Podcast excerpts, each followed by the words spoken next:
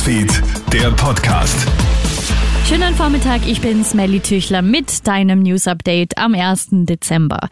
Wie viele tausend Corona-Maßnahmengegner gehen heute auf die Straße? Auf Social Media wird ja seit Tagen für den heutigen 1. Dezember zum bundesweiten Warnstreik aufgerufen. Zum Mittag soll von allen Landesregierungen demonstriert werden. Die Polizei ist alarmiert, bleibt zu hoffen, dass die Situation nicht eskaliert.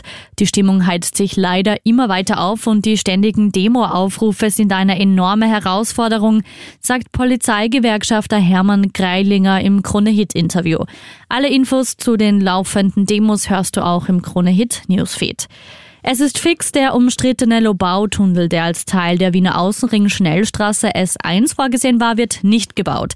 Klimaschutzministerin Leonore Gewessler bestätigt diese Entscheidung heute in einer Pressekonferenz. Die Projektevaluierung habe sich gegen einen Bau in dem Naturschutzgebiet ausgesprochen.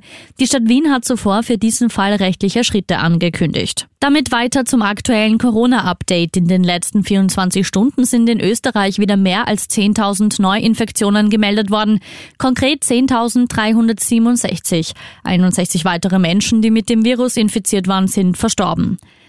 Und kurz vorm Mittagessen gibt's ein enttäuschendes Zeugnis für Chicken Nuggets. Die Bürgerinitiative Ökoreich hat jetzt zwölf verschiedene Hühnernugget-Produkte aus Restaurants und Supermärkten unter die Lupe genommen. Nur zwei davon enthalten tatsächlich Hühnerfleisch aus Österreich. Nur ein Produkt war in Bioqualität. Und dann fehlt auch noch bei fast allen die Kennzeichnung, sagt Ökoreich-Sprecher Sebastian Born-Mehner im Krone-Hits-Interview. Alle Infos hörst du auch stündlich auf Krone-Hit. Schönen Nachmittag dir.